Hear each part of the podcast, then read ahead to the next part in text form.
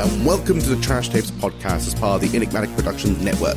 If you love bad cinema and incredible deep dives into cult film, then you have come to the right place. So if you like what you hear and want to support us, you can do so by donating some funds to our Buy Me A Coffee website, along with the Acast supporter feature. All of these can be found in the description below. And now, on with the show.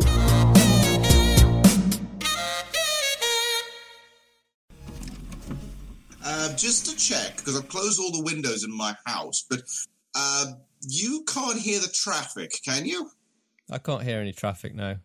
Good, because I don't know what it is about either my road or this side of the street or whatever, but when a motorbike or a car goes past this house, it is the loudest thing. It just rattles the house. Oh, tell me about it. Like, you could, I could be something that's already hearing like a... Christ, what kind of speed were you going at? I don't know. Maybe people just want to speed round my corner, speaking of Flash. It's bikers just showing off. Remember that South Park episode of Bikers where they just like want to like make noise and kind of just that if people weren't paying attention to them, they were just kind of making noise, like even more noise. And even when they weren't on the bikes, they were like going, rah, bah, bah, bah, bah, bah, just making the sounds of a bike so that people don't pay attention to them. Are you saying that there's a bunch of Harley Davidson fans just purposely driving past my house just to show off? Yeah. They're like, pay attention to me. I've got a loud machine. It's like, stop it. I'm trying to watch telly. Ugh, ridiculous.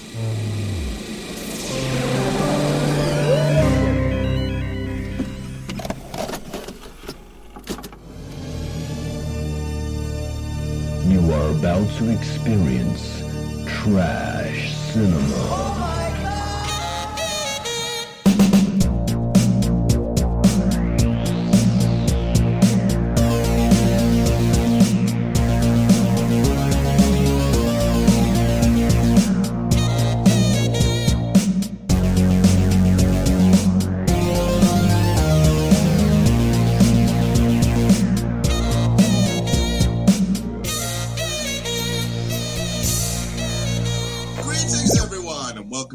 episode of the Trash Tapes, where one man's trash is another man's treasure. I'm your host, Johann Chapall, and the inflictor of pain, and join me as usual as my victim and DJ, Edward Harvey. How are you doing?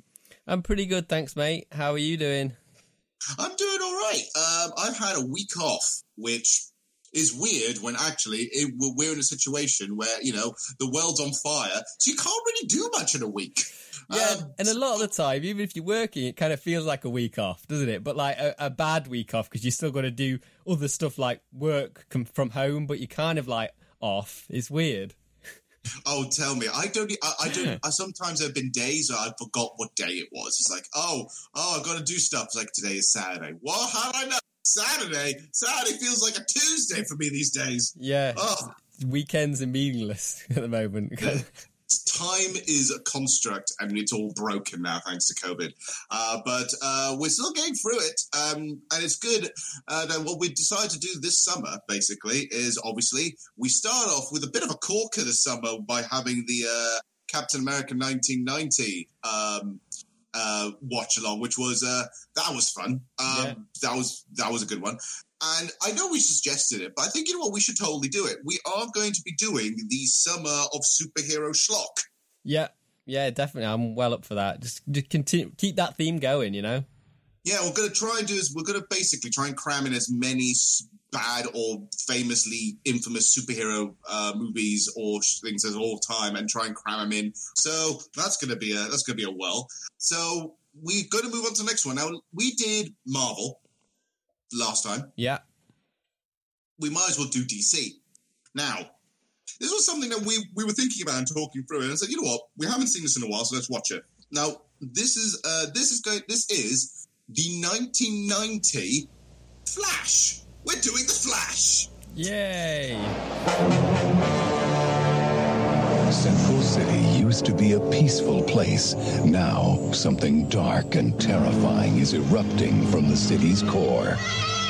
I thought you were upstairs. What do you think you are doing? Central City is crumbling. Its people live in fear.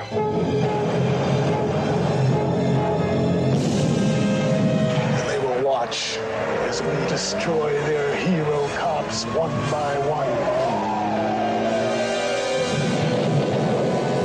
Julio, cross-reference against a sample from that gun shop they hit on Tuesday. Barry Allen is a scientist, not a hero.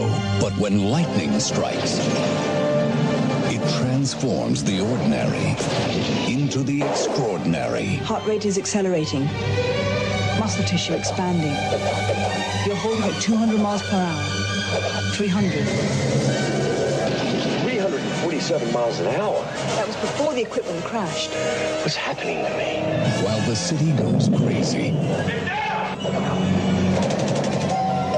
so does Barry's metabolism. I can't believe it was over so quickly. After all that anticipation, why bother?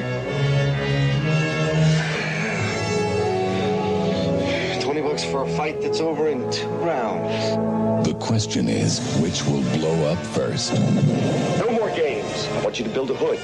Cover my face so no one will know who I am. You know that insignia they all wear on their backs? Well, I've got one of my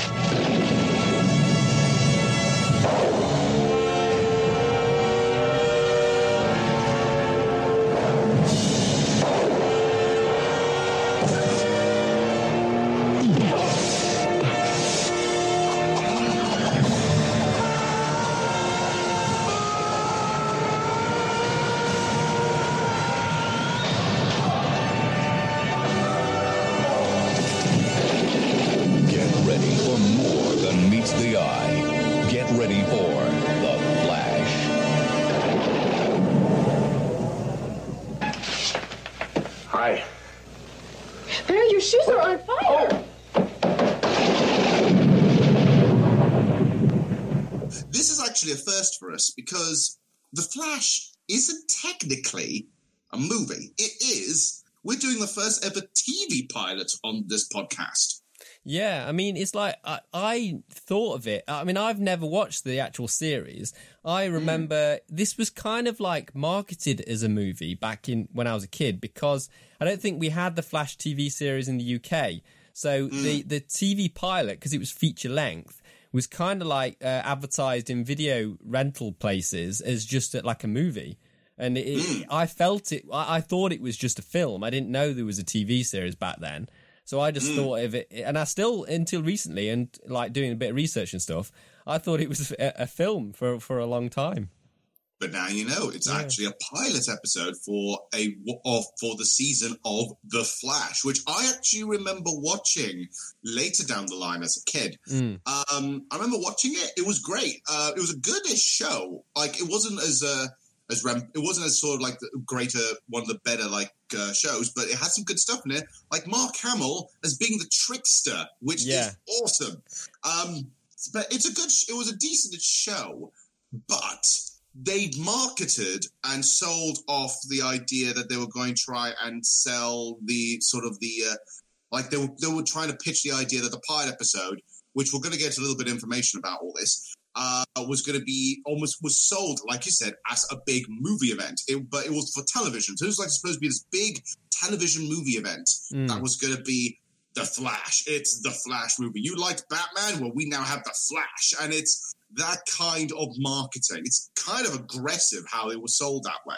Yeah, and it's got a bit of the feel of like the Batman, hasn't it? I mean, it's got like the composer, Danny Elfman, did the music, so it's that always helps, I think, if you get the right composer for a superhero movie, and it'll sound really grand and kind of like that 90s superhero kind of aesthetic, you know? Yeah, I mean, it had, like to mention, Danny Elfman did do the theme tune, the theme song for The Flash, and did the composing for the first episode. All the other episodes after that was done by Shirley Walker, but tried to imitate a lot of the Danny Elfman feel to it. I guess a bit like the Batman animated series. Obviously, he did the theme for that, and then other composers just emulated his music, didn't they, for the other episodes? Yeah. Pretty much. Yeah. So there we go. Now, so for those who may be thinking, what the hell we're talking about? Well, in 1990, there was a TV series of The Flash, which must have fallen under the radar, must not have been as popular as people thought, because you didn't even know this was a TV series until very recently. So We're going to have a look into that. So, The Flash was an American TV series developed by the writing team of Danny Bilson and Paul DeMeo that was aired on CBS on September 20th, 1990 till May 1991. It was based on the DC comic book character of Barry Allen, aka The Flash, a costumed superhero crime fighter with the power to move at superhuman speeds. Yeah. Now, one of the biggest selling points that you had for me to rewatch this is the fact that the Flash is played by John Wesley Shipp, which you said, like, oh, it's the dad from Dawson's Creek. Yeah, it's Mitch Leary, Dawson's dad. He's such a stud. He's like a typical, Gillette model kind of dad, isn't he? But the thing is, looking back at this, because it's been a long time since in TV series, John Wesley Shipp, back in his heyday, was a handsome man. Definitely, yeah. Wow. Yeah. So, he's got the proper thick, square jaw, hasn't he? And he's just he's a man you want to be saved by, isn't he? We're watching Dawson's Creek at the moment, going through Dawson's Creek on Channel 4, all 4, the on-demand type of thing. And so I'm seeing a lot of older John Wesley Shipp at the moment. He's not in it as much as you'd think, but because he's not the main character. But yeah, he's a friendly face to me. And now you've got to watch him again in the pilot episode and just saying, oh, look at that. There you go. That's the thing. The idea for this episode was predominantly you saying we'll go to The Flash because it stars the guy from Dawson's Creek. And also because I own it on VHS, and you've got gold little things like this at the start. This film has been classified PG. That stands for parental guidance, which means that parents might want to check up on it before showing it to their younger children. So British. If it's an action film, it might have some violence. If it's romantic, it might have some sexy scenes or very... sexy scenes. It might also have some of the milder swear words. Yeah. And I love that British broadcaster type voice. So you don't get voiceover like that anymore. You don't. And that's the interesting thing about that. It might contain some sexy scenes. Somebody needs to elaborate what sexy scenes are entirely, because there's different levels of sexy. In this episode, there was probably one sexy scene. It wasn't really a sex scene. It was just them cuddling afterwards in bed, wasn't it? Which, it had a really... I mean, I've got a clip of that, but I'll play it when we get to it. It's got a really bad kind of gag.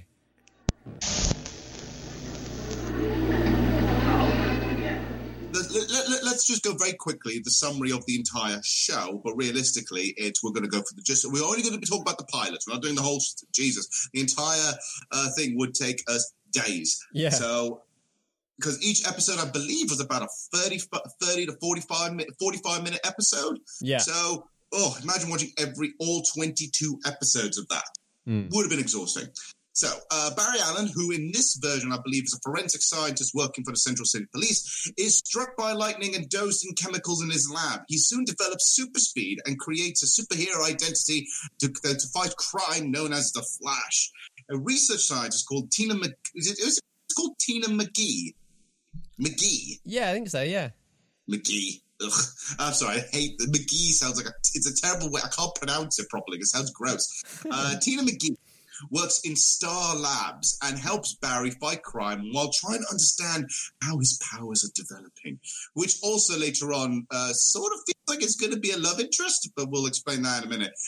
Barry tries to then maintain his private life and while still trying to keep his superhero identity from his colleagues, his boss, Lieutenant Garfield, and his best friend, Julio Mendez, who's, again, just to sort of say here, a lot of recognizable faces here. Julio Mendez is played by Alex Desert, and he's recognizable. You've seen him in a lot of stuff. Same with Amanda Pays and a whole bunch of different people. They're all kind of there's no people you haven't seen before in the 80s and 90s. Oh yeah, definitely familiar. Yeah.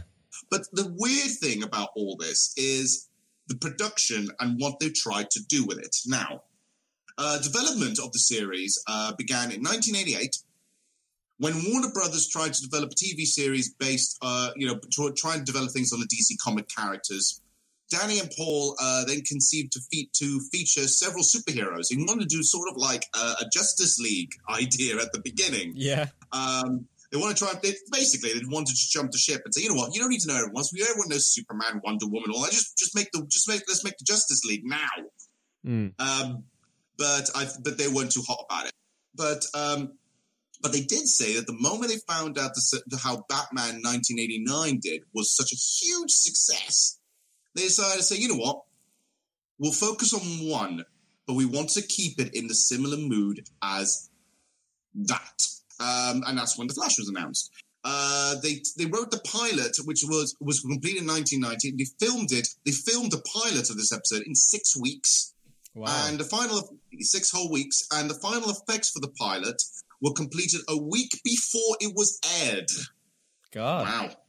It was kind of tight. Really quick turnaround then, yeah. Humongously so. So they had everything filmed between May and June, and then by just a week before the launch in September, it was done.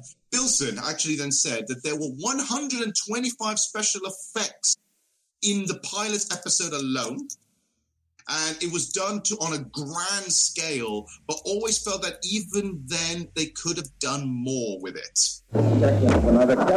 This is one thing that kind of surprised me. The 2 hour long pilot episode.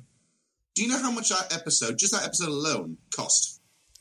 I don't know, a few million. Like it looked like it was really, really like high production value for a TV movie. Anyway, it was $6 million to make the first episode, and then every other episode after that cost about $1.7 million to make. Wow! This was at the time in 1990 the most expensive TV show ever made.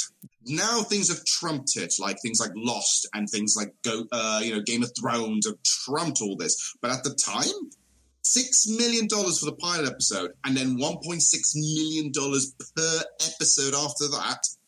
This was costing Warner Brothers a lot of money.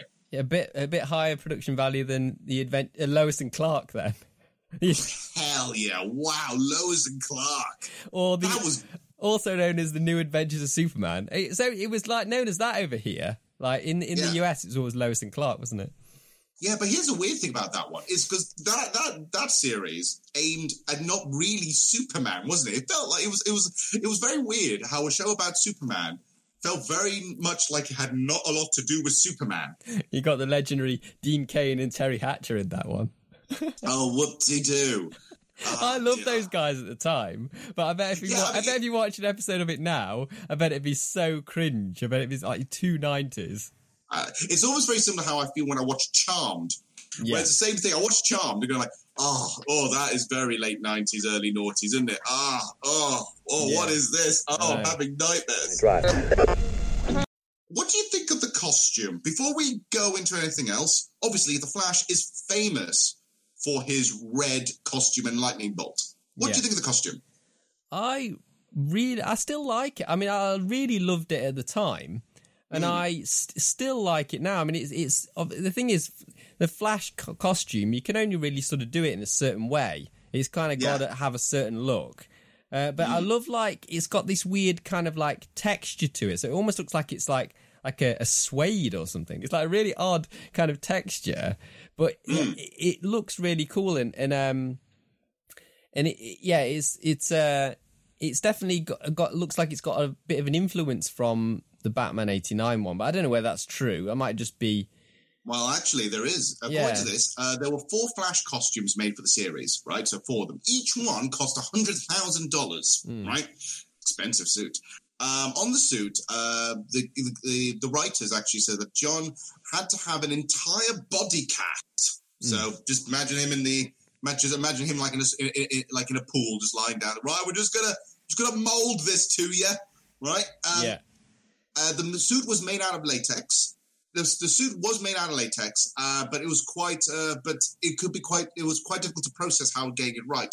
And he actually did say that the suit was critical. You cannot, after Batman, have just a guy running around in tights. No, definitely not. So that's actually his words after that. So I mean, the Flash. You would think you expect him to be a bit more kind of like athletic looking, but Wesley Shipp's like really buff, isn't he? He's like really, he was really sort of ripped and buff in this movie. So the suit, look, he looks so muscular in it, doesn't he?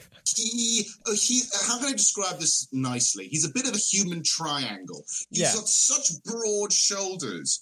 It's just bulging. There's no way he can be like slim and athletic like the other versions of the Flash have come up afterwards. This big guy, right? The Flash costume was designed and created by Robert Short and built in the studios. The Short said that the latex suits were specifically treated to disguise their rubber surfaces, hence the extra muscles and so on. So it would look like a stretch under like a unitard. Yeah. Right? And Shipp wore water-coloured undergarments to combat the heat of the suit. So this one was actually more practical than the Batman suit, which, you know, I'm not going to lie, Tim Burton's Batman suit, the guy, Batman can't even turn his head, right? No. Yeah, especially the version in the first film, it's like when Michael Keaton has to turn abruptly, he kind of has to turn his whole body, doesn't he? And it makes for some, like, awkward action scenes, but, like... they changed it obviously for Batman Returns, but like, yeah, right. He also then said that Bob Miller also said that everyone else in the costume department, realistically, they wanted everyone to be as comfortable as possible, including Amanda Pays, which it says, and I quote, "Unaggressive clothing" is how they described her costume, which is okay. Though she is an aggressive career woman, she is wearing unaggressive clothing. Right, okay. Which, in other words, basically saying that she wears frumpy outfits, basically. Yeah. They didn't want to, like, sort of sexualise her or anything. Barely, because the idea is that she's wearing 1930s, 1940s sort of shirts and slacks and vests. And she is got nothing sexy going on. She's all frumpy. Which is surprising for the era, because that was a time when they just made... A lot of the time, they just made the female characters just like the sex appeal, and that's it.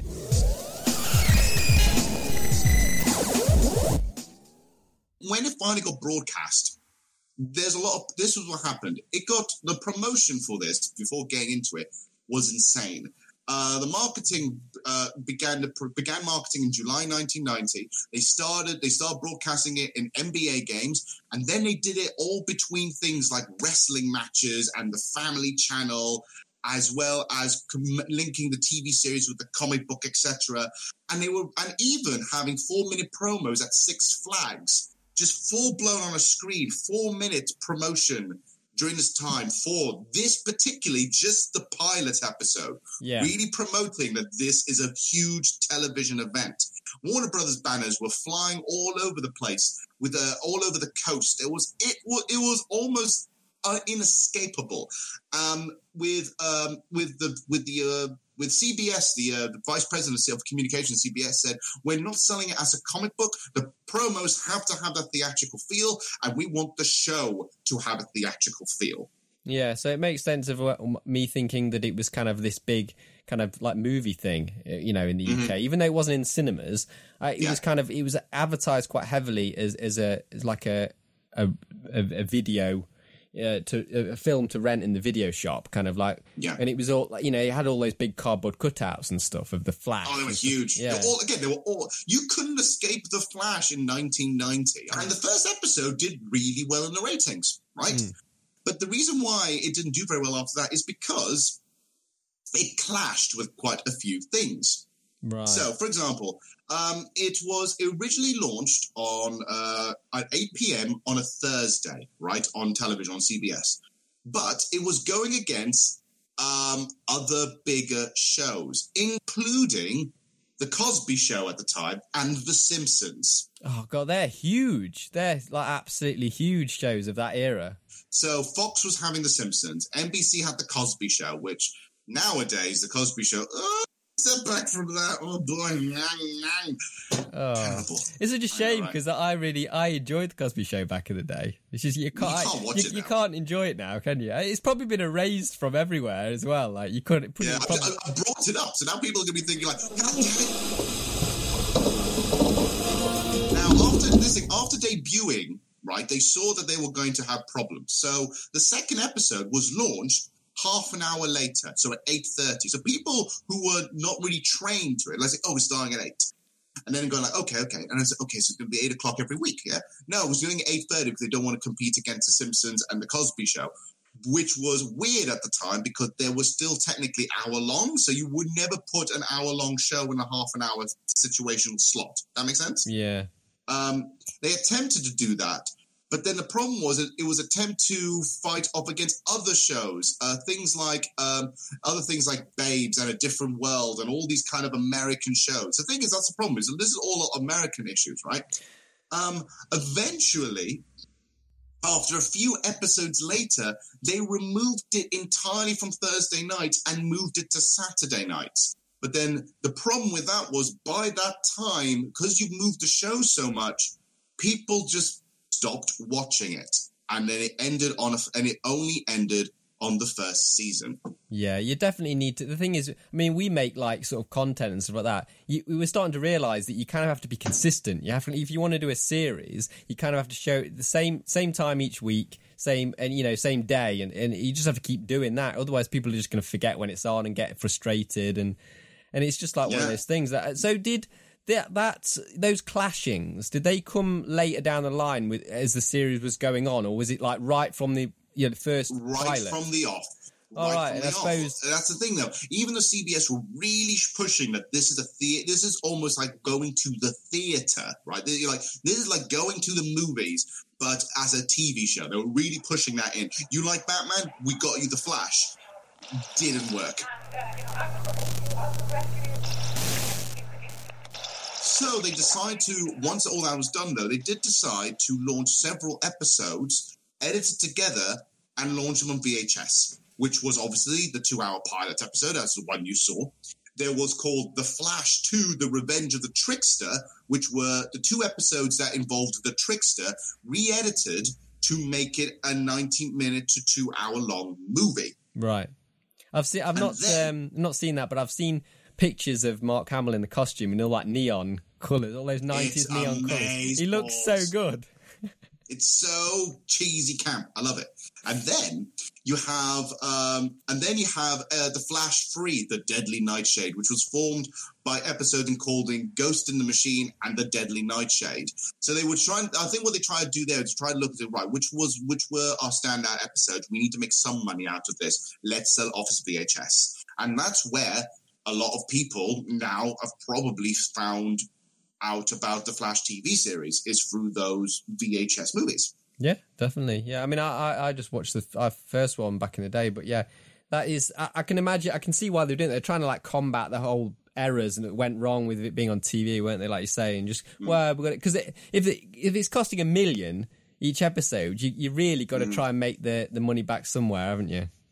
Yeah, they were really, really disappointed at it because they had huge ideas for season 2, especially being they were going to bring in so many different kinds of villains from the Flash Rogue Library, because the Flash actually has quite a lot of villains, even though some of them are really goofy, like Reverse Flash and other things like that. But they were going to bring a whole bunch of them in, and they were going to have people from the first season and second season come back, and they were all going to do sort of basically like a Sinister Six, aka kind of a league of bad guys all just working together to beat the Flash because they've all just been beaten up by the Flash terribly. I mean, but like when like the movie kicks off at the beginning, you get like this epic kind of Flash logo with the Danny Elfman music, and it's such a good start, isn't it? It's like this.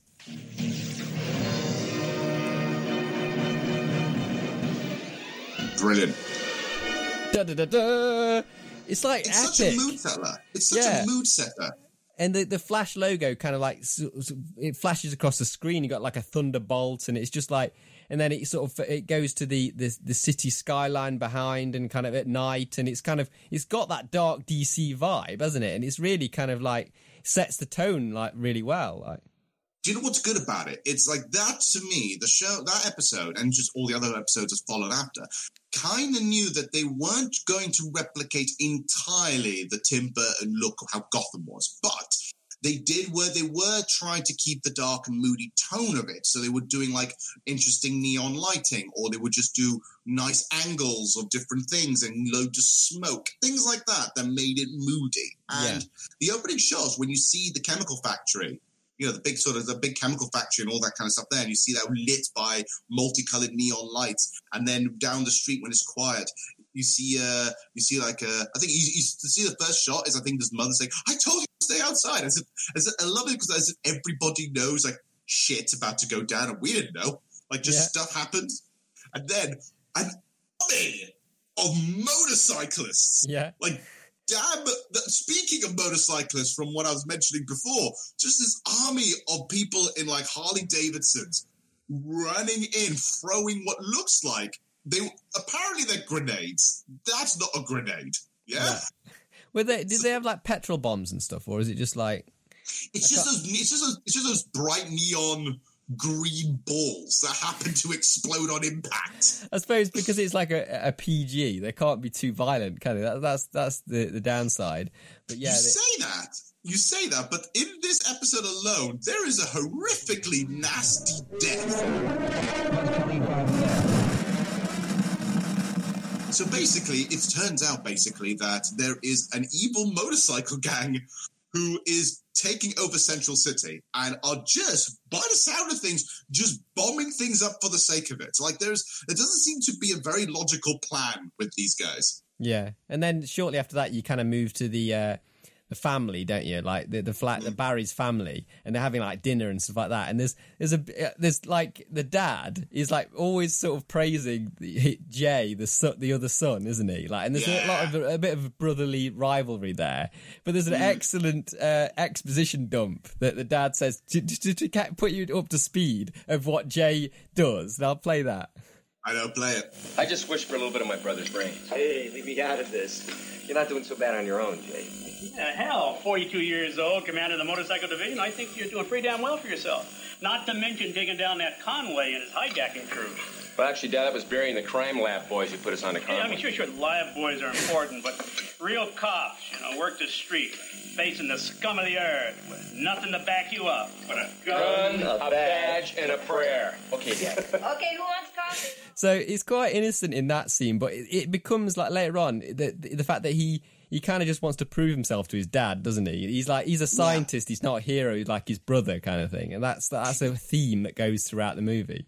Yeah, but this is the thing. I mean, out of all the characters I did not like, I didn't like the dad. And in that little paragraph alone, you know exactly his character.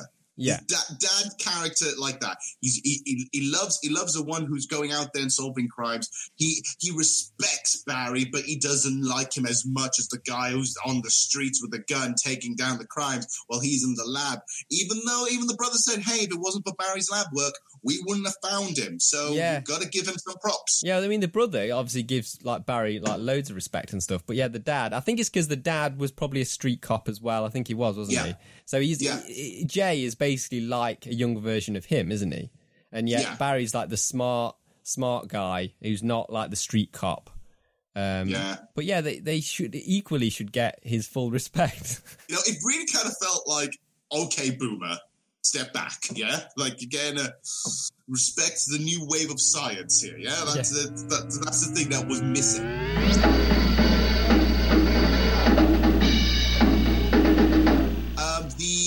Friend of Barry, even though she says a couple of things, we're not really entirely sure what she does, other than that she's an artiste that uses computers. Well, I think she's just meant to be a professional artist, isn't she? Because she has her stuff in galleries and things like that, doesn't she? But she's just a generic like artist from the 90s, isn't she? She even looks it. I mean, she's wearing even the Blossom hat. You know what I'm talking about? Yeah. Like, she's got the Blossom hat. She's got like the outfit. She's like, "Oh, I'm free spirit, man." Basically, is it me, or does she look like too young for him as well? I think Wesley Shipp just always looks like a very mature man. I think even back then, he just. I think it's mainly because I think of him as Dawson's dad, but like Barry Allen isn't supposed to be this old. No, I think. I mean, Barry Allen, or just from The Flash in general, a lot of the other Flashes were considered quite young. I don't know, maybe you're just a little old. I like the way because he's the younger brother, they had to make the brother even older, didn't they? So he's like grey and stuff. same age. Yeah. They're not the same age, but they had to make the older brother older by giving him grey hair. It's brilliant.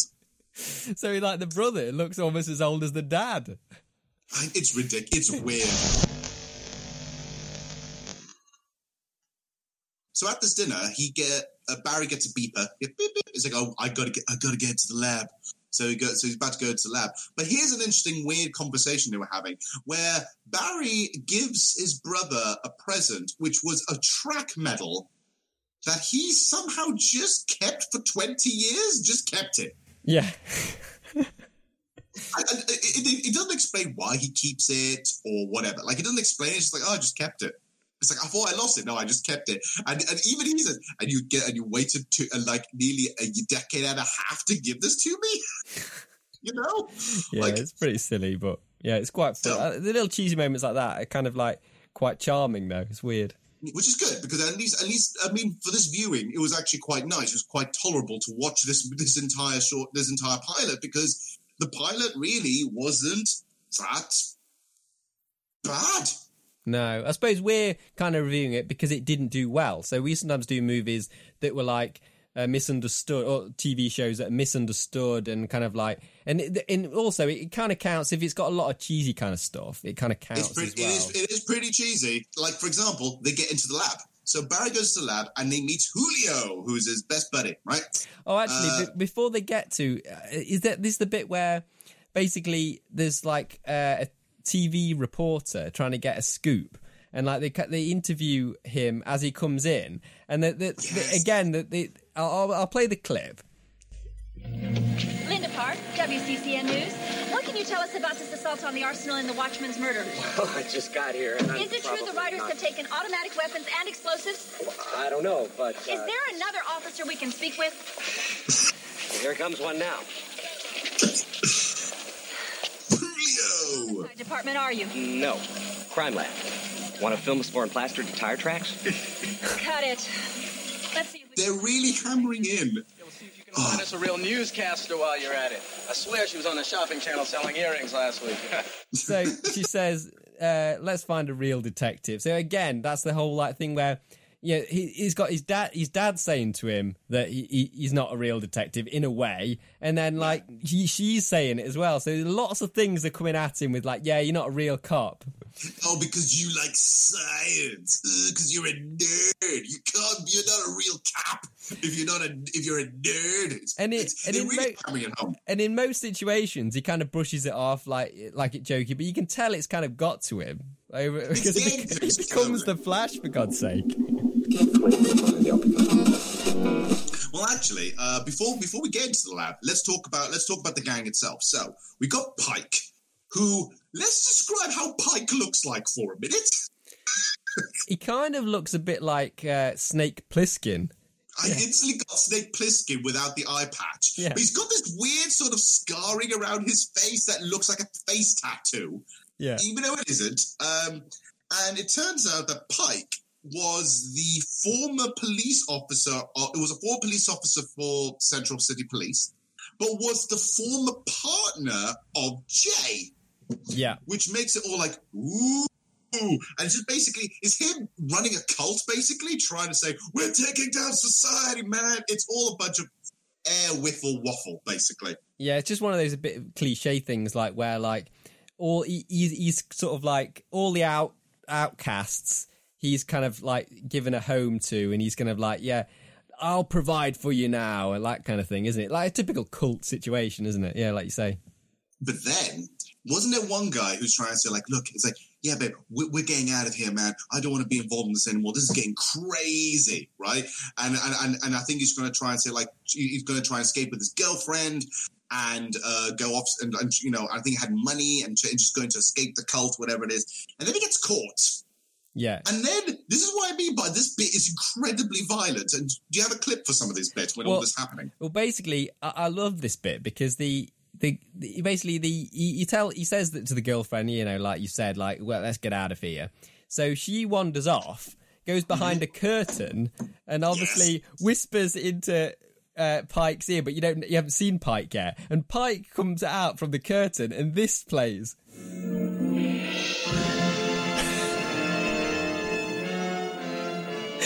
that is that a curtain flap and Pike entering the room. How grand. He walked in the room. And yeah, basically, he makes a spectacle of this guy, in front of everybody, and he has this really sort of like elaborate kind of speech where about. I'll just play it so you can hear it. Play it. In the days of Genghis Khan, a disloyal warrior was tied to a wild horse and then set free. His punishment was left to fate.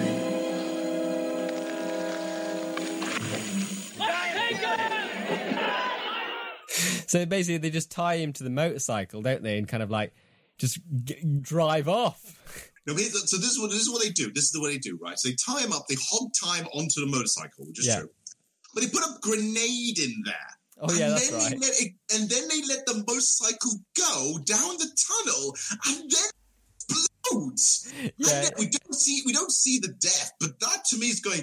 When you say, like, oh, this is not really that violent, isn't it? It's like, that's pretty violent! It's funny, isn't it, how they could get away with certain violence on, like, TV and movies and stuff. You could have explosions and stuff.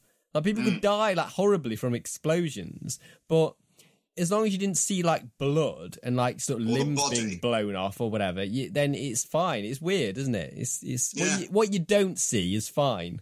But yeah, so that happened. And that's just basically to prove that Pike is a mean son of a bitch, basically. But the thing is, though, I love the fact that he goes like, his punishment was left to fate. It's not really fate, though, is it? He's put in that situation. You shoved him in there, and the grenade blew up because you put a grenade in there, and then you was bound to die. Like, there was no way. It's like saying, oh, maybe you'll just drive off into the sunset. That ain't how it works, mate. It's pretty good. So we've kind of skipped ahead a little bit because there's Barry's accident, isn't there, in the lab that before that point. Yeah, which we're going to talk about now. Yeah. They're in the lab. He's doing overtime stuff and everything else. Julio, they say, like, Julio, you can go. I'll do the rest of this on my own. Just as he goes out, the accident happens. Now, the accident is done pretty cheesily, and I'll be honest, quite quickly and quite randomly. I've got a clip, but it's mostly just sound, because obviously it's a visual thing, but let's see if we can get an idea from the sound. Go for it.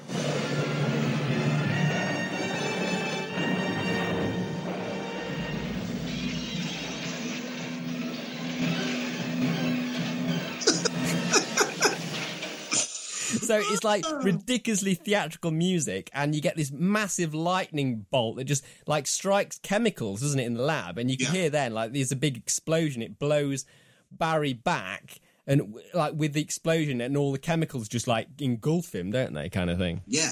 The thing is, okay, look, we know that it's a thunderstorm because we hear it for a while, right? We hear the thunderstorm and so on, but the lightning happens really quickly and really randomly, right? Because it seems to magically, the lightning seems to magically go through the window and strike there.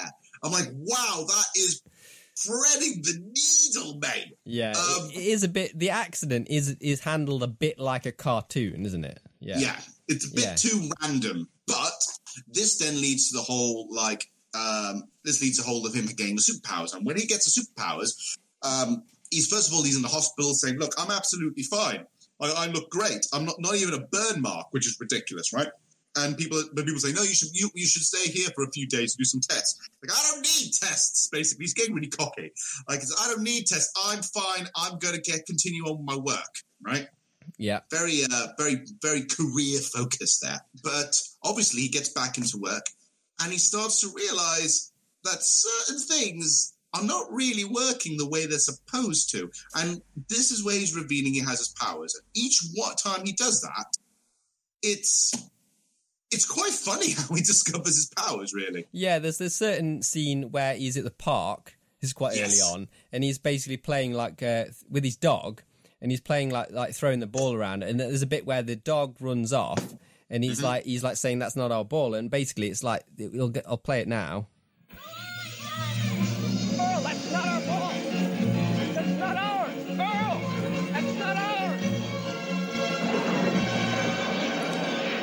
You can hear him now just racing ahead after this ball. Yeah, and so basically, yeah, so he rushes. He's got the dog on a leash as well. Listen to the music. It's got that wah, wah, wah kind of comedy caper music.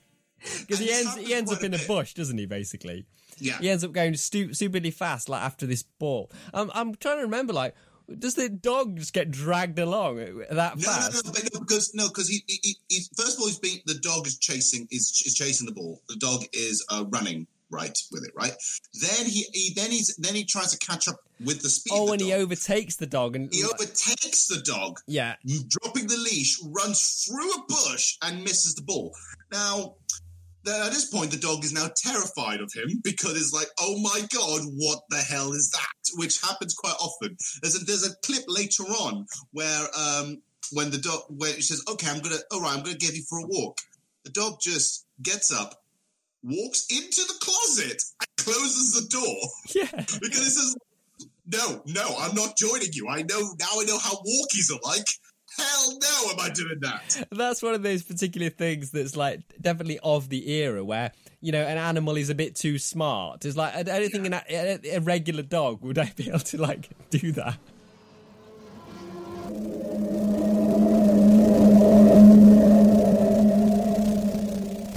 There's another bit later on where he realizes he's got a flat tire on his car, which is random, but okay. So he decides to try and run for the bus.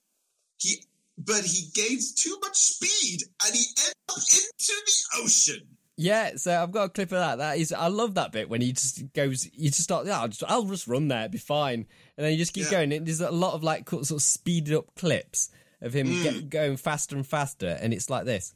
Barry, are you okay? Yeah. Where are you? Crystal Beach. Crystal Beach? Barry, I know you don't take my art very seriously, but I thought you'd at least show up. I tried. This will sound crazy, but I had a flat tire, so I ran for a bus, and suddenly, here it was. You're right, it does sound crazy. Yeah. Iris, we'll talk about it, all right? Can you just come down here and pick me up?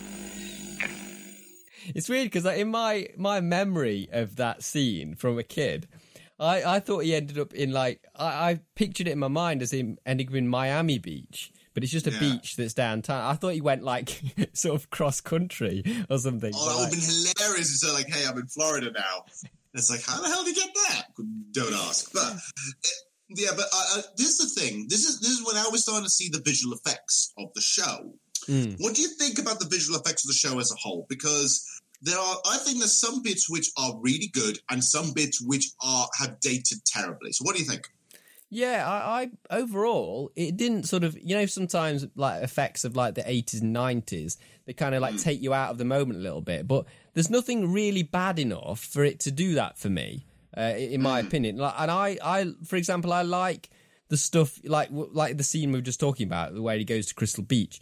I liked the sort of sped up running, like, where he's basically, there's a lot of first person view, but also it's flipped as well, so you can see his face going forwards and everything's going fast around him. I really like that kind of stuff. That's kind of cool. That was cool, but I found that one be a little hokey because his arms are, like, blurs, right? There's, like, nothing. And I think, like, it's looking a bit hokey. I would have loved if he's just running normally. Like, he feels like he's running, like, normal, but he is super speeding it. And it's just like, how fast am I? You know, I thought he would have done that one. When he's finally also in the suit and doing the running part, there's some bits which I really like. I love the blur that he's left behind, which is great. I love the little blur. But then, and there's some bits which are cool, which we'll talk about later on, where there's some stop motion kind of feeling to it.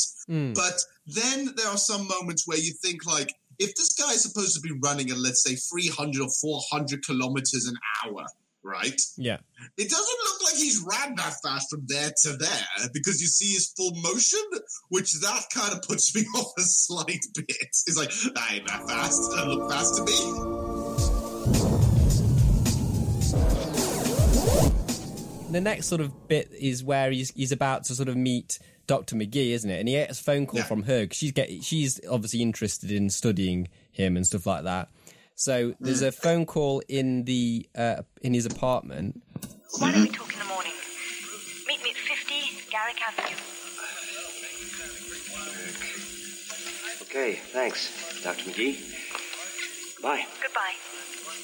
And I love the bit with the dog in this scene. Oh, thank you, Earl. Would you like an after-dinner mint? Because basically the dog, while he's on his phone call, there's lots of cute moments with the dog. And while he's on the phone, the dog is just literally eating all of his dinner. And he's just like, yeah, do you want a after-dinner mint? And I just kind of... But here's the thing. No, but here's the thing as well. Another thing we've realised is because he is running so goddamn fast, he is hungry constantly. Yeah. And this leads to, and this is also a running joke in the TV series as well, where he's just constantly hungry because he's burning off so many calories from all this running. Like, there's a bit later on where he meets McGee, and then he goes to like a pizzeria. Yeah. You can see how he eats 6 pizzas whole, right? 6 large pizzas. And he still looks like he's hungry. So when the waiter goes up to him, looking like really impressed, it's like, do you want another? And it's like, and he's looking, he's thinking, like, ooh, baby. But then he's looking at her going, nah, it's fine. Yeah.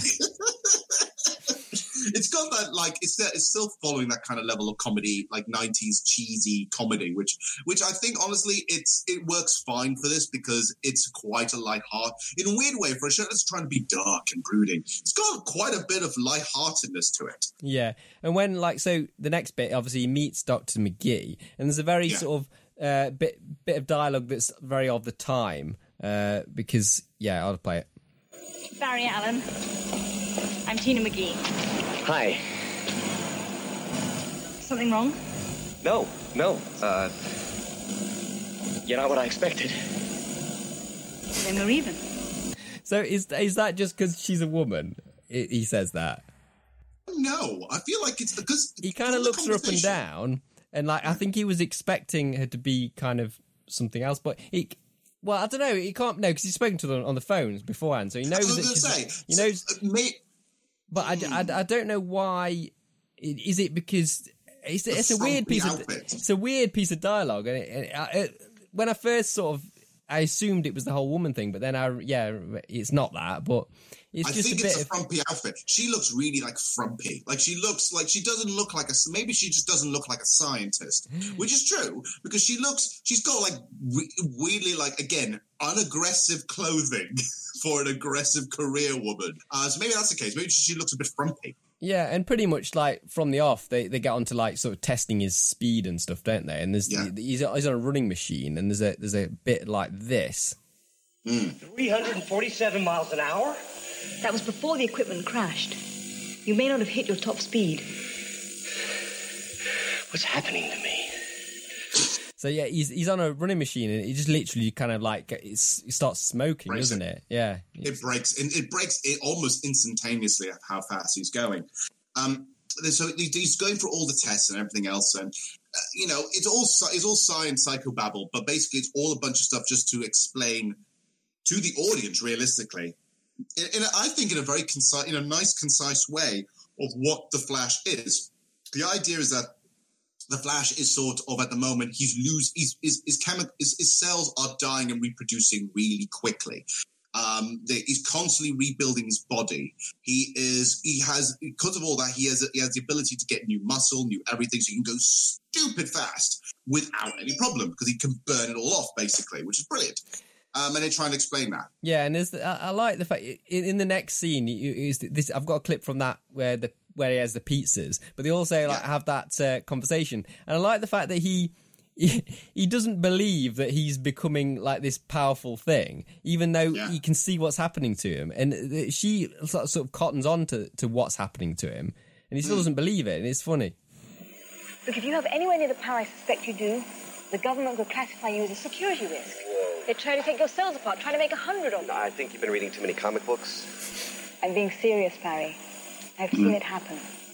So he doesn't cotton on, does he, to begin with, that he is actually quite sort of... he's going to be a powerful thing, and the government will want to kind of get involved, but he doesn't see that, and I don't know why he wouldn't, because he's like been running at 400 miles an hour. It's not just that, it's the fact that you have ran from your home to the beach in seconds. Yeah. By that point, you would clearly say, like, okay, I've got... There's something here. McGee gives him an outfit. It's sort of like this red, this red pull-up kind of thing, right? Which apparently says, like, well, you have to stop running, because if you're running at super speed, all your clothes are breaking, which is true, because before all the outfit, all his clothes are breaking, which is hilarious. So they test this out on a racetrack. Yeah. And it's actually quite a good bit. Do you have a clip from anything from the racetrack? I do, yeah.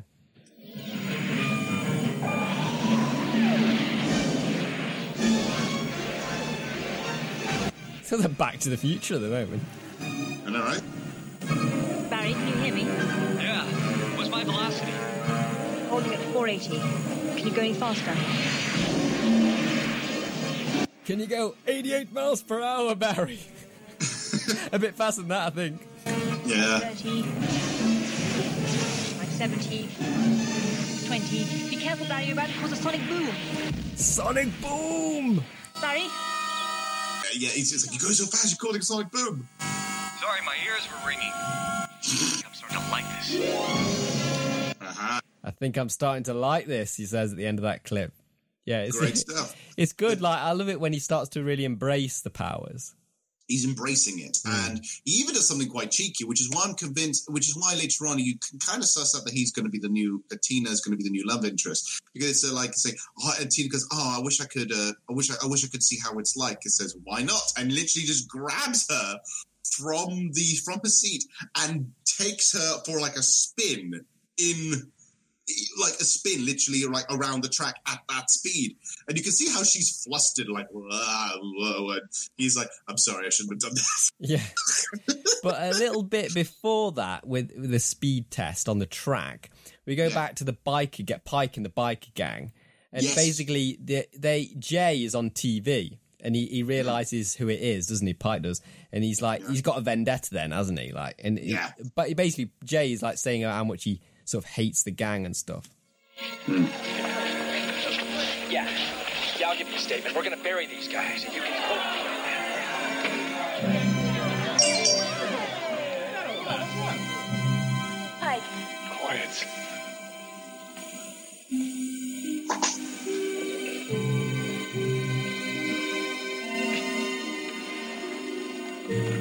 This is the man who betrayed me. I love his voice. The man who gave me my scars. You know, I got these scars. We've crushed his... That guy. We've humiliated his beloved police force. Yeah! Now it's time. It's, rallying the troops. So he wants Jay now, doesn't he? He's kind of saying he's going to wreck the whole police, but he kind of wants his revenge against Jay. He just wants to get Jay this time, right? Because Jay was the one who put him in that thing. Because already, Pike was already, by the sound of things, a corrupt police officer.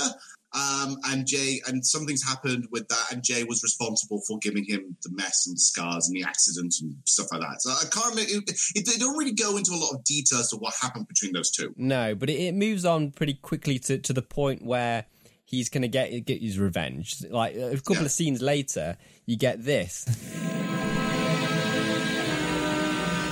Remember me. Dick. He says at the end, it sounds like he's saying Dick, but he's actually saying Nick or something. I think he's called Pike, but that's his kind of like biker name, isn't it, or something? Yes. I think he's got I think he was Nick or something when he was the cop. Unless his name is Nick Pike, which sounds horrible. Nick Pike. But basically that's the bit where he's basically... He's killed Jay, but he's kind of off screen, isn't it? You don't really see it. Then Jay does die, and this is the whole thing. When Barry overhears this through radio speak. Yeah, so like I think it was radio, wasn't it? Yeah. And he goes over and says, and he's like, "Oh God, I have to catch him." He's like, "No, I can do this now," and he just bolts, but he is just a little too late. Too late to miss that. And when he finds Jay, this is probably my favourite kind of bit from the movie. Jay!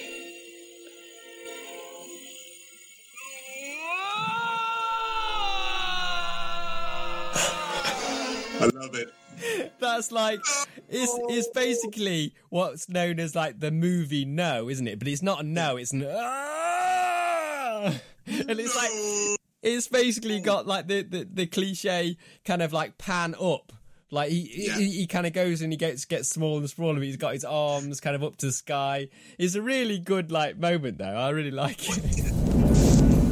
So pretty much straight away after that point, he's now got the fire, hasn't he? In terms of like, I want to do something about this, and he goes straight to like McGee pretty much, and he's on about the suit, isn't he? Yeah, the red suit. I need more of it. Why? I want you to build a hood to cover my face so no one will know who I am, and gloves. So I won't leave fingerprints. Can you do that? Well, yes, I suppose so, but I... Pike murdered Jay. I'm going to bring him in. Well, that's crazy. You're barely able to control your... Power? That's what you called it. Yes, and a very unstable one. You came here asking to get rid of it. I've changed my mind. He has pretty much instantly, just from the brother's death, hasn't he? He's like really got that fire now to be the Flash. Yeah, and this is when actually I feel like this is where the darker, moodier things finally kicking in. Like not entirely like the Batman, like 1989 Batman, but now there's a vendetta. Now there's a reason behind all this. Yeah, so you can see this character is no longer like he's barely even lighthearted at all. He's now like, I'm the Flash. I'm brooding. Grr, I got my brother to avenge. Grr, no one's believing me because I'm a scientist. Grr, right? Yeah. Which means at one point he actually, because of his lab research, he was able to find the den of Pike. So the hideouts of Pike. So there's a whole sequence there, which I actually find quite funny, where he goes and bolts through and goes into it. And he's just messing around with the two bikers that are in there. Yeah. Which have you got a clip of that one, by the way? The one with the boombox. Yeah, basically, I've got this. Yeah. I realize how an unhappy childhood probably led you to all this, but that's really no excuse. And you hear, so that's the classic kind of comic book kind of line. But what I love is, you remember how he punches people in this movie? He does a really dorky punch, doesn't he? It's kind of like a weird turn. It's not. He doesn't put his whole body into it, and it's kind of almost like a jab. He kind of like goes, "Burr." Like that. It feels weird looking at how the Flash punches. Yeah, it's a bit of a dorky punch, and I don't know whether it's been directed that way, but it looks kind of odd when he punches people. I get the weird feeling there might be slightly the restrictions of the suit, but that's just me, I guess. Yeah. I don't know, because the suit does look quite snug. Like, I bet you he was far more comfortable than he ever was in, like... He definitely looks more comfortable than Captain America in that goddamn suit, or even Batman. To be fair, because Batman didn't look he was too comfortable in that. I love there's an epic sort of full suit reveal moment though, where and the music is really grand. I've got a clip of that. I can't remember if it's just music though, but it's like basically. It's like the opening theme kind of bit. Yeah.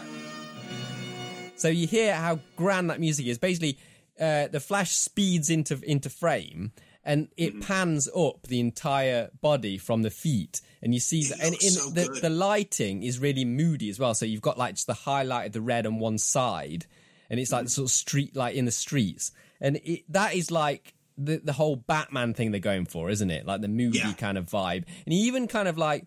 The villains kind of like the bikers, they kind of like on the street and stuff, they kind of like fear him as this like sort of he's called like the Red Ghost and stuff like that, isn't he? And yeah, it's like, oh, it's the Red Demon, the Speed Demon, it's the Red Ghost. It's all they've suddenly got all the nicknames, which is kind of cool. He's establishing already his stuff, right? But now this thing, he's now kind of doing this without behind McGee's back, because McGee said, look, if you are going to do this, right, I need sensors on you so I can keep a track on you. And it's like, oh, you're doing this for the science. No, you're doing it for revenge, that's fine. But I need to be sure that you are safe out there because you're still having problems. Like you're having seizures and being incredibly dehydrated and all this stuff happening. So I need to be sure you're safe if you're going to do this bollocks. And, she's standing her ground like, God damn it. And he's like, fine. Yeah. It's like, fine, I'll do the sensor thing. Which is funny because... The thing is, McGee didn't tell Barry that she is following him around in a truck. Yeah. Well, it's like around this sort of time as well, you get to see, you get, because there's some nice little side characters in this. Remember the comedy kind of cops? Yeah, so, he basically ends up like getting into a bit of bother, doesn't he? Like when he's first going out in the suit, and he ends up randomly like sort of being sort of quite drained all the way down, and like these cops like find him, don't they? Mm. And they give him a lift home because he hasn't got any. His powers are fully drained by that point. He hasn't kind of. That's when he's like not under the sort of supervision of McGee, isn't it? That particular point. Yeah, because he removes the suit. Yeah, because he got stabbed in the leg and he removes the suit. Yeah, because he's like, oh, I can't run because I'm limping and I'm so tired suddenly. And the cops find him. I love these cops. Look, I know those guys from the crime lab are whacked out, man. But did you check his red boots? I'm sorry. Come on, Murph. Will you give the poor guy a break? I mean, how would you act if you got hit by lightning? Oh, I'd probably go out and buy red boots. See, there's just little comedy bits in there that I kind of like. It kind of like it feels quite like TV, but it also feels like it's got that like buddy cop kind of vibe that you get in. Mm. You got that kind of comedy you get in like buddy cop films, and there's a little bit of that and a little bit of funny sort of side characters, and I kind of like that kind of stuff. There's another bit as well which we've got to mention as well. Another light-hearted moment is when the girlfriend is coming over for a visit. And he realizes that his house is a dump, so he tries to clean the house. But he does it so quickly that a cyclone happens in this house and just causes more mess. Yeah, first of all, it looks like it's doing all right. He's kind of just going round, sort of tidying up quickly. But then he tries to pick up the pace, doesn't he? And then he just like everything is just going everywhere, and he sort of like just gives up, doesn't he? Then, but you get like that bit. You've got some sort of classical music playing over it, haven't you? It's like or something like that. Yeah, and then this then leads to him explaining to the girlfriend at one moment in time looks like they're about to break up, and then they later on in the show, in the episode, they meet up again and they look like they're about to have that sexy scene that we were talking about. Well, let's see how that sexy scene went. I assume you have a clip for that. Well, I've got a clip of the gag. I can't believe it was over so quickly. Disappointed? Well, yeah. After all that anticipation, why bother? $20 for a fight that's over in 2 rounds. So he's talking about the boxing, the pay-per-view boxing, but it's like, obviously, because he's the Flash and they're in bed together, you got this like gag that he's quick in bed as well, haven't you? But although I would kind of love the fact that he may be, you know, imagine having sex with the Flash. Like that is... Like, would that be fun, or would it be over really quickly, or would it be, I don't know, what would happen? Would you just be like, it's like, you haven't realised it, but we've done it 7 times. Well, the thing is, I mean, it's just like, his speed is just from, like, running and stuff, so I don't think... I don't think that would be a fast thing. And he can control the speed, can't he? He can go fast when he wants to go fast.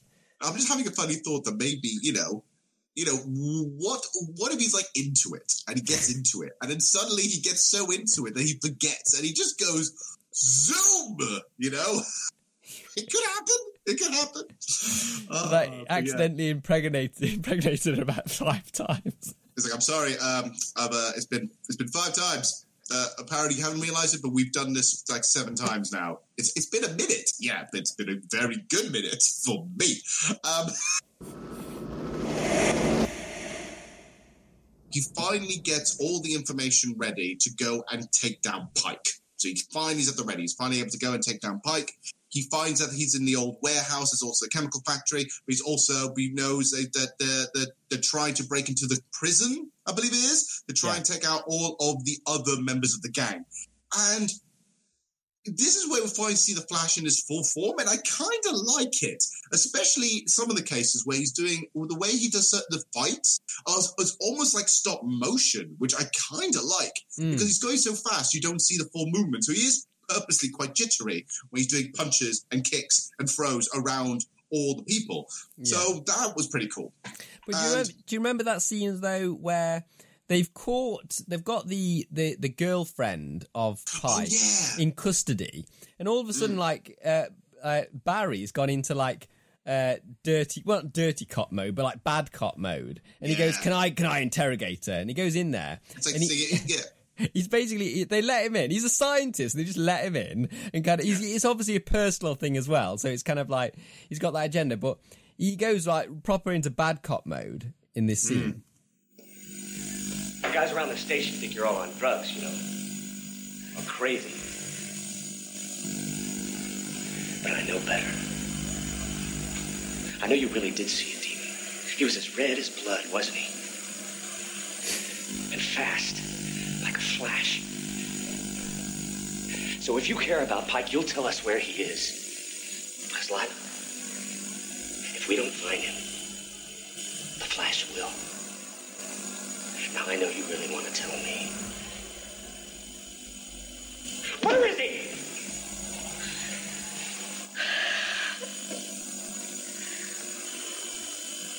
I can't tell you. I can't. Take off her clothes. Jesus. I know, that bit got me like really like kind of like unsettled. Like, take off her clothes. Yeah, like take you to the lab. Yeah, but it's just the way he's a really aggressive when he says it. Take off your clothes. It's like, this is a different side of Barry, isn't it? This is the dark and moody one we were talking about. It's like saying, now we're getting serious. We're getting like angry girl, you know? And this is where you end up finding all things are going face down Pike.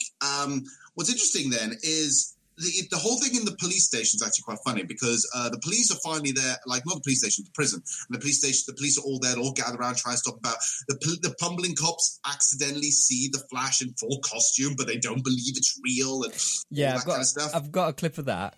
Hey Murph, I saw it. The thing, the Red Ghost. Sure you did, fellas. And I'm Marie Antoinette. No, I'm serious. You were standing right there. What do I have to do? Check you for head wounds? Hands up! Cover me! So that's the same comedy cops we heard earlier, like the red boots and stuff. Want to lose weight and keep eating. Let's just kind of move on very quickly onto the sort of our final bit there, because we're now finally, we've got all these shenanigans, all the fight scenes, all the cruel little bits at the end. Although there's not a lot of fight scene in it, but when there is, it's quite good. Then we get to the confrontation with Pike, finally. Which is a really good confrontation. It's basically quite epic. What are you? And where did you come from? I came from you, Pike. You made me. When you killed my brother. I killed a lot of men's brothers. I love that. It's like, it's almost like, for me, it was a Tuesday. It's almost like that kind of... Yes! It was that kind of level of ham. Right?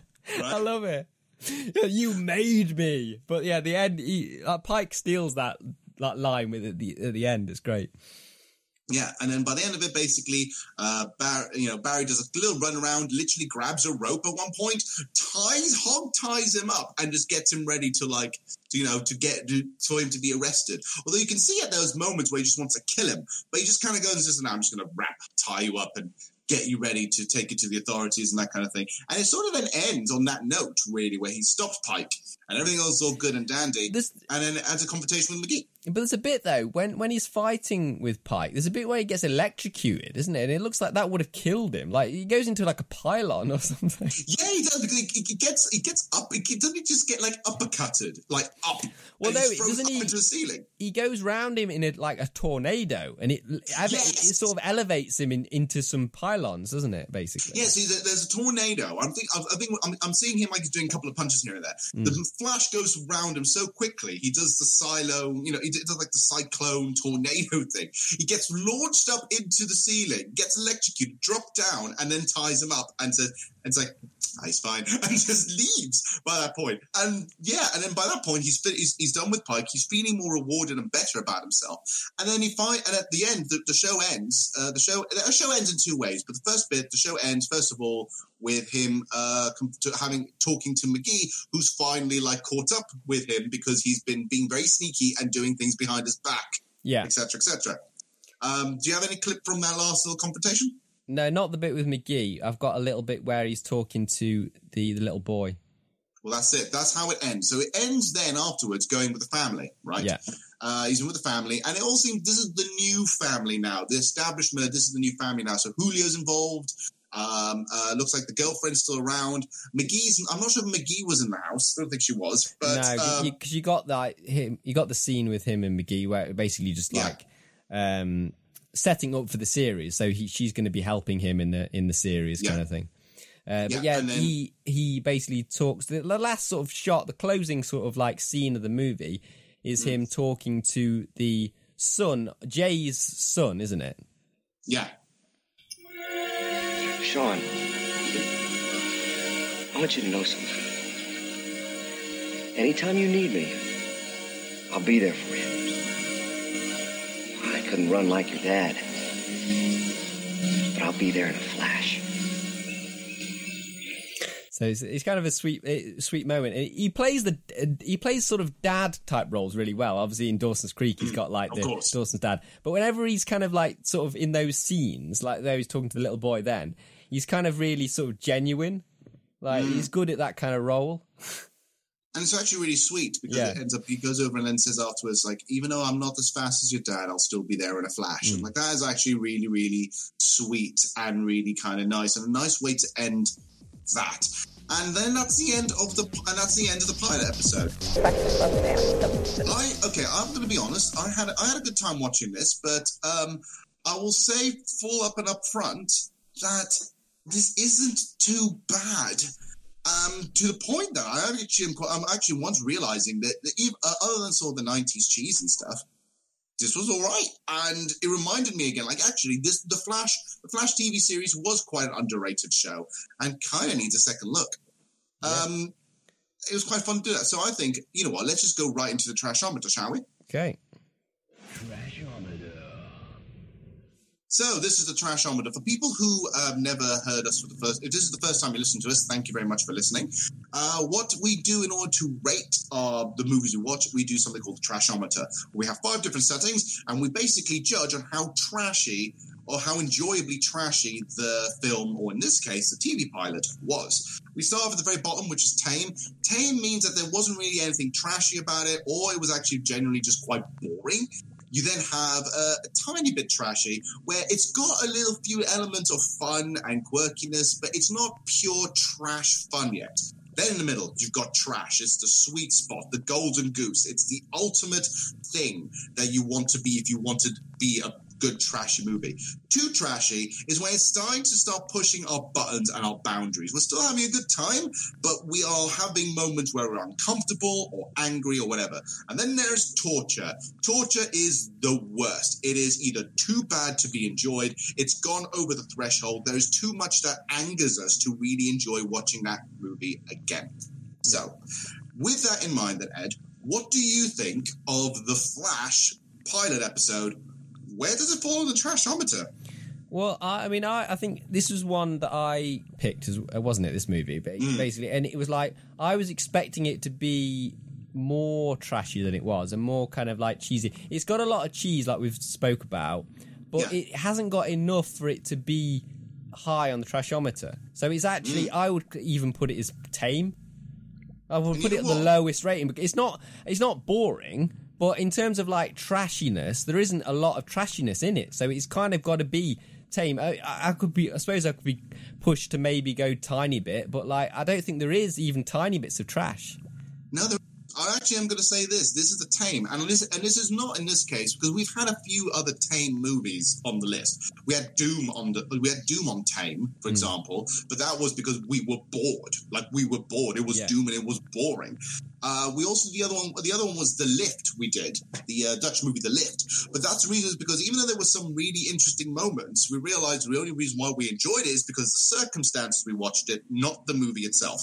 Here, the reason why we're putting on tame, I think, is not because it's bad. I argue it's good. Like, it's enjoyable. It's got the 90s cheese in it, and it's got the thing like that, but it's not... It's not enjoyable because of its trashy nature. It's enjoyable because it's actually quite a decent movie. It is quite a decent show. So, yeah, do we agree it's just tame? Yeah, it's tame, but it is good because we haven't had many tames, and it's good to kind of mix it up a little bit. And, yeah, you know, it's got those... I think it's because we have to have it as tame, is because... even the bits that would be considered cheesy just are good. They kind of they kind of add a good element to it. So they're not negative. And this is the thing. If this was properly funded as a movie, let's say we gave it an extra, I don't know, extra $20 million, right? And you edited and you made things a little bit more there and made it longer, that kind of thing. I could have totally seen this as a movie as a kid, like properly in the cinema, and I would have enjoyed the hell out of it. Yeah, so I feel like this was definitely a missed opportunity, a lost cause. And actually, the reason why it's going on the tame is because it's not bad. It's good. It's really good. And I recommend it to people, actually. Watch the series of The Flash. So we'll put it on the tame.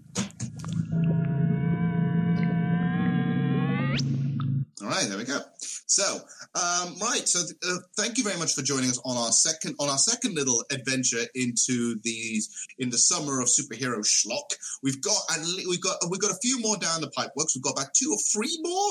We possibly have. We've got at least a few, 2, 3 more we're thinking of doing. Absolutely. Cool. So, just the sort of things wrapping up at the minute. Do you have what else have we been up to at the minute? Just sort of wrapping up, because you have launched an episode on the Enigmatic channel about something that we were discussing last time. Yeah, by the time this podcast goes out, it's probably going to be on. It will be online.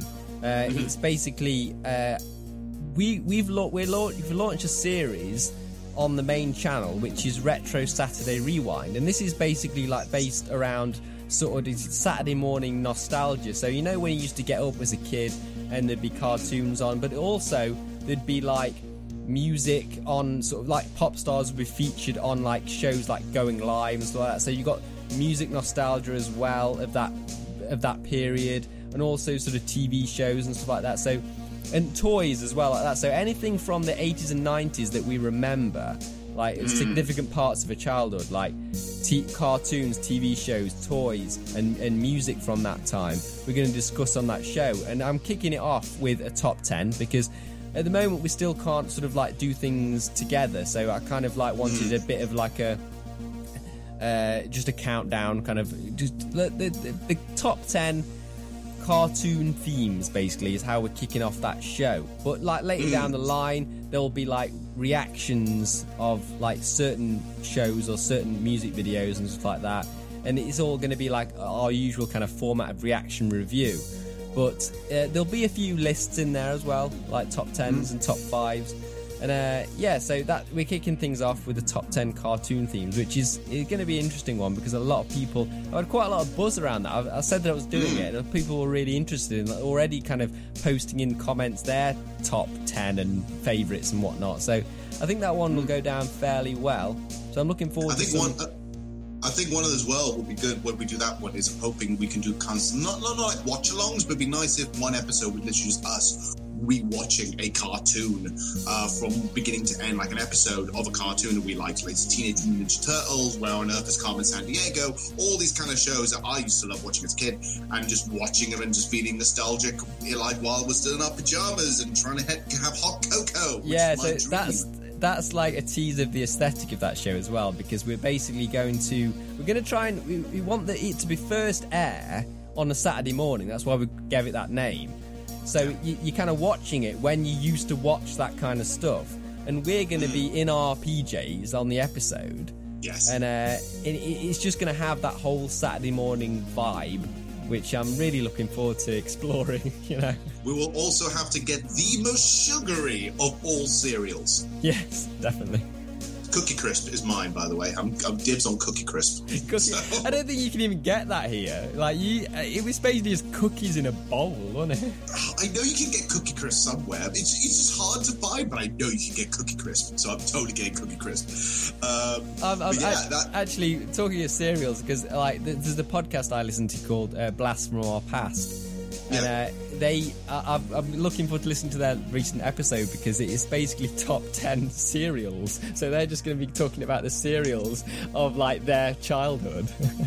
Dream, living the dream. Can't wait. So yeah, thank you. I'm dead excited for this to kick off soon. So there's loads of other stuff going on, but that's, I think, the big one that we're trying to launch out. So just as per usual, when it comes to that, just go look at our social media stuff. We've always got new stuff up there, especially on Instagram. We are surprisingly more busy on Instagram than we are on other platforms. On Facebook, we're quite busy. On Twitter, we're busy, but we're busy more for the video game stuff. Everywhere else, on Instagram, we are very busy now. Yeah, I think it's good to sort of realise that each social media kind of is more dedicated to different things, because it's like, I mean, a lot of the Instagram just shares over to Facebook, but because Greg controls the Twitter and he's our Enigmatic Play host, a lot of the Twitter community is Enigmatic Play focused, but that's okay. So a lot of the play, if you're interested in a lot of the Enigmatic Play stuff, get on our Twitter.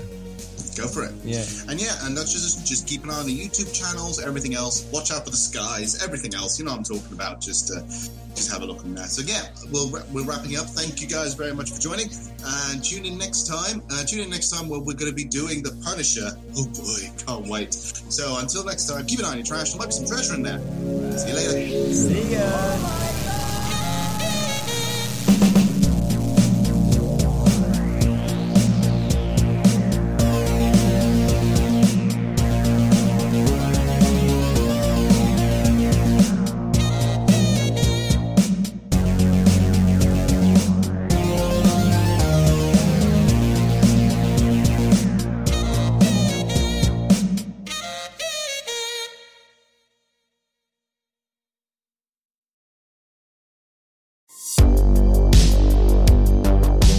Thank you for listening to this podcast episode and hope you enjoyed it. If you did, please share it around with movie lovers you know, maybe add a star rating or write a good review.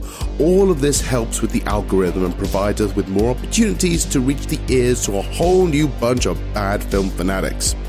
Want to find out more about us? Then head over to our socials where we provide sneak peeks and up-to-date news on everything nostalgic and trashy. You can find our Facebook, Instagram, and Twitter pages in the description, so please follow us. See you next time, cinephiles.